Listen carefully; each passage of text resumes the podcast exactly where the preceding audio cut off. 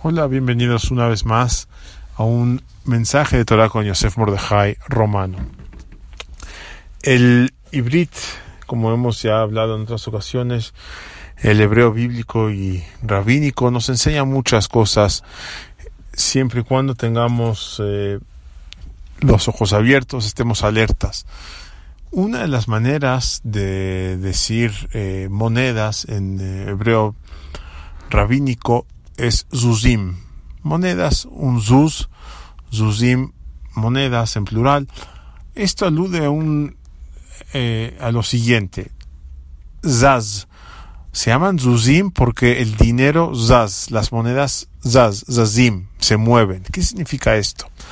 La persona debe saber, tener en mente que lo que tiene a veces no le durará por todo el tiempo que él piensa que le durará.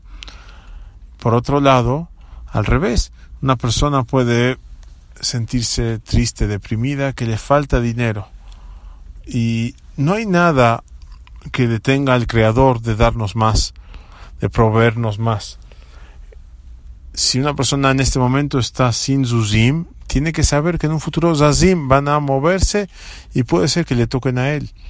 Por otro lado, aquel que está en una buena situación, de cualquier tipo, pero en, en, nuestro tema, en nuestro ejemplo, en una situación buena económica, debe tratar de mantenerse humilde, debe de entender que puede perder Hasbe Shalom ese dinero y empobrecer. Lo es algo posible, es algo factible y, la persona tiene que ser prudente, gastar con medida.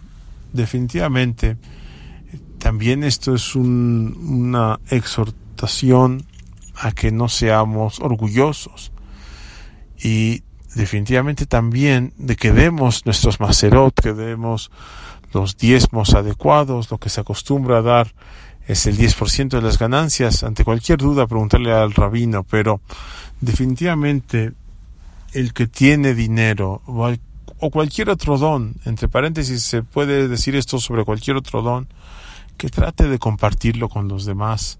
Si es una persona que sabe escribir, que escriba cosas de Torah. Si es una persona que sabe cantar y puede ser un buen Hazán en el Betagneset, que se ponga de Hazán, que, que, que se permita ser invitado a a cantar en los rezos, a llevar los rezos, etcétera. Es eh, lo mismo es con el dinero. Entender que eh, muchas veces el dinero se puede ir.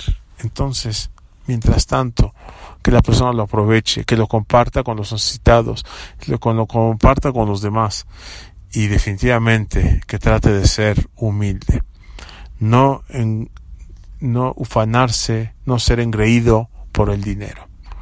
Buen día a todos.